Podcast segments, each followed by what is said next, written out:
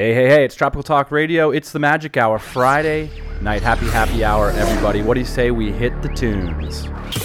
Yeah, buddy, you've downloaded Tropical Talk Radio, where we talk about all things entrepreneurship, travel, and lifestyle. If you're interested in more about this program, check out TropicalMBA.com. And if you sign up for our mailing list, I will personally send you 50 free podcast episodes that take you along on our journey and expose the insider story on how we started $1 million honest-to-goodness product business while we traveled the globe. Hey, thank you so much for joining me. This is Tropical Talk Radio, fourth dimensional copywriting and why keyword research is dead. Today we are going to talk about a getting started script. How do you get started when you just got an idea, you got a job, you got a family? How do you get started on the side with an internet business? We are going to talk about the number one thing that copywriters don't talk about. And it's interesting because almost every successful copywriter that I know about them because of this one thing that they're not talking about. So it's like, it's that distinction that MJ DeMarco makes. It's like a lot of people in the fast lane tell people to become successful by going in the slow lane. So we're going to talk about what that is and why that's the fourth dimension of copywriting. And we are going to go over some keyword research and SEO stuff. All right, let's get started. This is going to be a quick one, some quick audio adrenaline to get you started on your weekend. Matt writes to me and says, look, I'm 38. I live in the UK. Here's the thing. I have very little capital to invest and my salary isn't that big. So I want to get started on the side with entrepreneurship and I'm not going to be able to invest a ton of money into it. So I want to know the best way to start taking these steps out the door, Dan. I've set up a website and I've got the basic skills. I know how the basics work. So how do you get started? I think a lot of your listeners would want to hear about this kind of thing. Well, cheers, Matt. I think you're probably right. So the problem, of course, with this question is twofold. It's very difficult to answer both from my end and from your end. I understand that. It's like there's tons of information out there on the internet. How do you even get started with the business? So I'm just going to pull some basic lessons that I'm seeing because I've been in a cool position where I've met hundreds of people who are making these incomes as creative internet entrepreneurs, making great incomes, living wherever they want in the world. So the first thing I would say to you, Matt, is understand what you're getting yourself into. The picture of the person who puts up a website on the side and then, oh, it just so happens that I'm making $2,000 a month and that's like great amount of gravy for me and my family. I don't see that a lot. And I know that I have a self-selecting audience. So I want you, if you can find that, go find that crowd and hang out with them. But I don't know those people. Here's the whole thing about this entrepreneurial revolution. If you want to get involved in it, it's going to quickly force your hand. If it were the case that you put up an affiliate website that was making you $2,000 a month, I can guarantee you this. It's not going to be making you $2,000 a month 2 years from that afterwards if you don't put some energy into it. So this is what I mean by it's going to be forcing your hand because, well, okay, so what happens if you want to spend your full-time energy on that $2,000 cash flow? Well, maybe you have to hire somebody. So there goes $600, $700 of it. And maybe you have to start working less at your job and more into that. So all of a sudden that $2,000 in profit turns into nothing, right? So it's going to force your hand to go full time and broke, as I call it, if you really want to build something that's going to be long term and sustainable. And that's really the issue here is I think people miss out on the time element here. So one of the recommendations I give to people is I think you got to get a job. Especially if you're at square one, it's just not good enough to know how to put up websites. You got to know how to cut deals, negotiate reality, build businesses, and that's stuff you learn by working a business class job, ideally working with an entrepreneur who has less than 10 employees so you get a lot of face time. The cool thing about working for an entrepreneur and why I'm so bullish about it is you get paid for your education. I mean, it's not unreasonable to suspect that this could take you 1 to 2 years. I'll tell you a story about Taylor, actually, the guy who's putting up this podcast right now. When I first spoke to Taylor, he had all of the basics down. And he really wanted to live this lifestyle and be an expat, but he hadn't worked yet for an organization that was implementing these skills.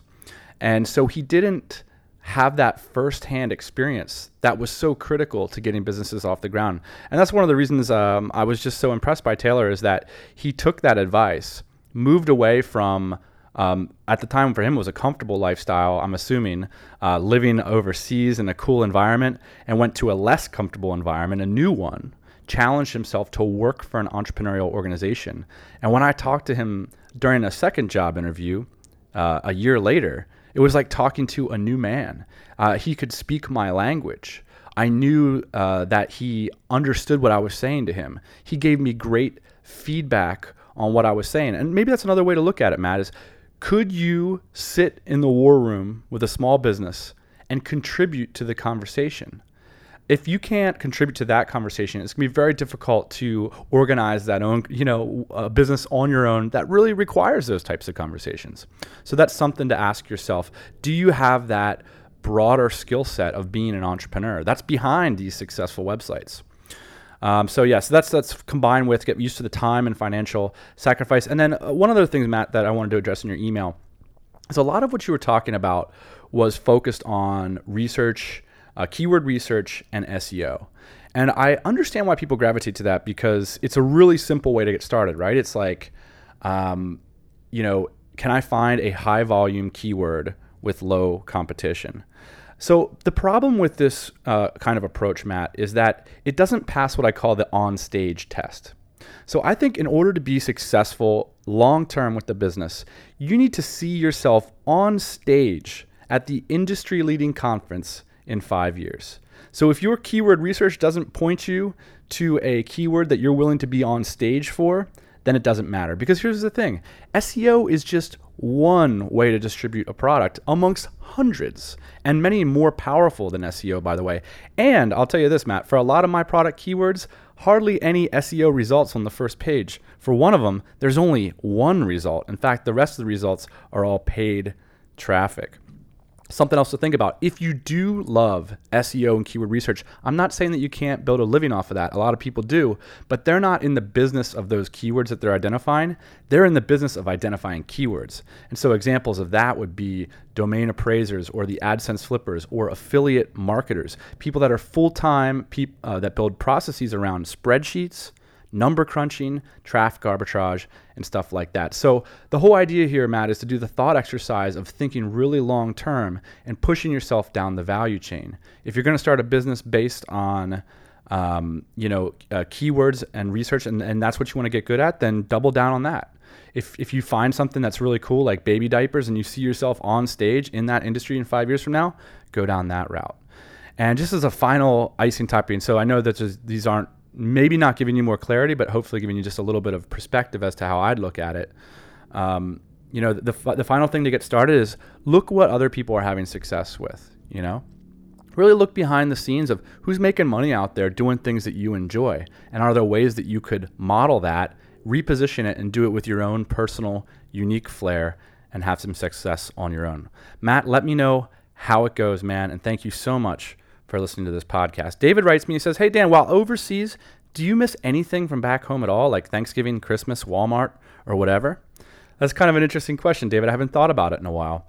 And the answer is no. And there's a bunch of reasons for that. Venkat wrote in a post at Ribbon Farm last week that he doesn't have the personality for missing.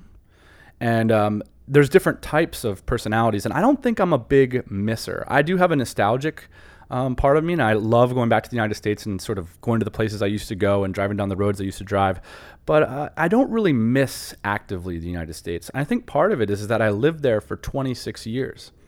And although I love to try to psychoanalyze myself, I think it's pretty simple. Even though the US is this incredibly geographically diverse place, and it probably is my favorite country that I've ever been to, I love the fact that everybody can be an American. I think that's one of the coolest things about America. I love what's on offer there. It's an amazing place. But 26 years is a really long time to spend in one place, especially for a rolling stone like me. The other thing that's interesting about the United States that seems to be true to me and might be, I don't know if it's surprising to foreigners or whatever, but it's amazingly culturally consistent. There's not that much difference to living in Austin, to San Diego, to Los Angeles, to Brooklyn, to Gainesville, to central Pennsylvania. I mean, there are differences, but it's not nearly as different as living in Thailand to living in the Philippines from the way that I live and from my perspective. So that's my answer to that question, David. And you had one more question, which is, If you want to sell a product on one website, you just have one product, one website, what's the best platform to go with? I would go with a WordPress website connected with PayPal. You had Shopify or Ning there. Only would use Ning if you're planning on a forum-based content approach. If you want to have an open forum on the internet, Ning might work. You really got to make a decision whether the content's going to be coming from you or coming from your community. With Shopify, I would not go to Shopify until you've got over 25 products, really. And even then, you're going to want to look at it and weigh some factors. We're using WooCommerce for all of our e-commerce now, and we're absolutely loving it. All right, we got through two questions. We got one more person who sent me an email this week, Dan at TropicalMBA.com. I hope you guys are already getting pumped to just to blow it out this weekend. All your friends are going to be blowing it out at the bar. You're going to be blowing it out at the laptop. Let me know how that goes. All right, Toffler writes, speaking of blowing it out, I've been at it for about 7 weeks now, and my site just hasn't taken off, so I'm hoping you can help me. I'm not going to link to Toffler's sites here, but I am going to speak directly to her issues, because here's what she says, and I love this. All of my sales, except for a couple, have come from people that I have personal relationships with, but that's not scalable. So basically, Toffler asked me a lot of questions about advertising and copywriting and how can she increase her conversions. Well, first off, Toffler, you've been at it for 7 weeks, and I love your entrepreneurial insistence. Because 7 weeks is if you're making a couple sales, that's great. And if you're making sales based off of personal relationships, even better. 7 weeks is not a long time to get, this stuff takes a long, long, long time to get traction. But let's talk about some ways that you can get that going. So here's the thing. I disagree with you fundamentally about one thing, which is that relationships don't scale. That's not true. Relationships do scale. What I want you to do is look at those people that are buying from you and ask yourself the question, what are the principles that underlay your relationship with them that convince them to buy this tea? I think that this is a very fascinating thing that does scale. It scales through this podcast, for example. Right now, I'm talking to a couple thousand people rather than one person across the table, but I'm trying to bring those same principles to play in this format. There's one thing about copywriting that I think is kind of BS. And Ian Borders helped to bring this out because he's at our event in Bangkok. He's a conversion specialist, and he said 80% of conversion analysis really comes down to your relationship with your customers. So what that tells me is things like sales page layout and branding and conversion and all this stuff is really the 20%. And your experience bears that out as well, Toffler. You're saying that most of your sales are coming through personal relationships. Well, I got to tell you, that's how almost all of my sales come from. And that's why the 7 weeks thing makes a lot of sense. You're just getting started building these relationships. So I want you to look at those relationships. And so here's the fourth dimension of copywriting for those of you looking at it. You've got width, you've got length, you've got depth of the content, how interesting is the content? But here's the most important part, time. How is your relationship building with your users over time? Even when it comes to mediums like advertising and PPC, Toffler, we're noticing on our campaigns that people aren't buying on the first time. That's why our remarketing, by the way, campaigns have been so successful. For those of you that don't know what remarketing is, it's like if you've ever gone to my portable bar company website and then I follow you around on the internet like a jerk for the next 2 weeks, that's remarketing.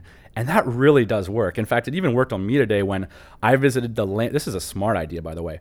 I visited the landing page of a new author's website because I really liked this blog post. And he had this book. And I was like, well, yeah, it was one blog post. I'm not really ready to buy this guy's book yet, right? But he had a remarketing campaign on that book. And I've been seeing that book I've probably seen it 4 or 5 times now going on related websites that have Google AdSense. And it's not going to take me a couple more times until maybe I see that ad a few more times and then I've subscribed to his blog. So I see 1 or 2 more blog posts and boom, I'm a customer. I'm on his customer list now. And that's the fourth dimension of copywriting. Guys that have that time relationship and gals that have that time relationship with their audience, at the end of the day, they don't really need a sales letter. They can just say, here's what I'm offering. Do you want it? And then a sales letter at that point is the 20% conversion. So the first 3 dimensions of copywriting are pale in comparison to the fourth dimension, which is how is your relationship evolving with people over the course of time? So what are some things that you could do with your tea business? You could add audio elements like this. You could add video elements on your site so you engage people for a long period of time. I actually don't think your sales letter is long enough for somebody coming there cold. I really want an educational experience. You could add a course. You're trying to solve problems with products, right? So that, you know, really you're not a tea company. You're a company that solves, in one case, you're trying to position it as a weight loss product. So you're solving an important problem with a unique solution. That's a niche, that's good. So you need things that are building relationship, like audio courses, like autoresponders, where people, you know, look at what we're doing with the Tropical MBA Crash Course. That's a way that we can talk with people over time. And hey, here's the other thing, Toffler, you're gonna have to work harder than we're working at Tropical MBA because people know us over there. And you know, we're actually working on improving that right now so that when you take the course, it's actually gonna be like a university. And I think that that's gonna really increase the buying temperature of people because we're gonna educate them as to why the product is important. So if you're saying, all right, look, I don't want to build a whole podcast around this, you know, I just want some more solid advice. Here's a couple quick things. I think your product needs a better hook. It needs to be more expensive so you can charge for all of this stuff. And you need something that's really going to stick in people's minds. And this is a good lesson for anybody out there with a product. You can't just be in the middle as the upstart. If you're going to get up the steep steep climb, right, to launch a new product, you're going to need to really clinch into that mountain face. You're going to need a hard angle. And, you know, I think your product should be outlandish in one way or the other. I mean, it should be this incredibly expensive tea. It should be this incredible miracle tea. It should be this tea that's super focused on education. It's over the top. If it's just going to be like the next tea that's in the middle, you're going to get lost. And so that's why I think find a way to move your product to the edge. And then as you develop cash flow for a business, it'll gradually come into the middle of the marketplace with maybe more broader product offerings, maybe lower margin products that can be sold to more people, like the $8 tea packet or whatever. But at the beginning, think of any way you can to push that tea to the very edge of the market. So happy tea for, neural, wellness or whatever, that's $14 is pretty much what's out there. Whereas if it's like tea for people who want to take the SAT exam and it's going to nuke out their brain and make them super smart, now that's going to have a better chance of establishing a new relationship with a new target audience. And why do we get confused with these middle of the road products? Well, you still need a time element and a relationship element, but traditionally, they've been sold through traditional retailers. So if you were to develop a relationship with Whole Foods or with Amazon.com, sure, maybe middle of the road products could work, but keep in mind, you're building a relationship with the retailers, not with the end users. In order to get to the end users, you're gonna need this incredibly unique value proposition, and that's gonna give you more margin for those remarketing campaigns, which you're gonna start running. Well, anyway, thank you everybody for sending me an email. This has been Tropical Talk Radio. If you want to find out more, check out my website, TropicalMBA.com. I'll see you next Friday afternoon.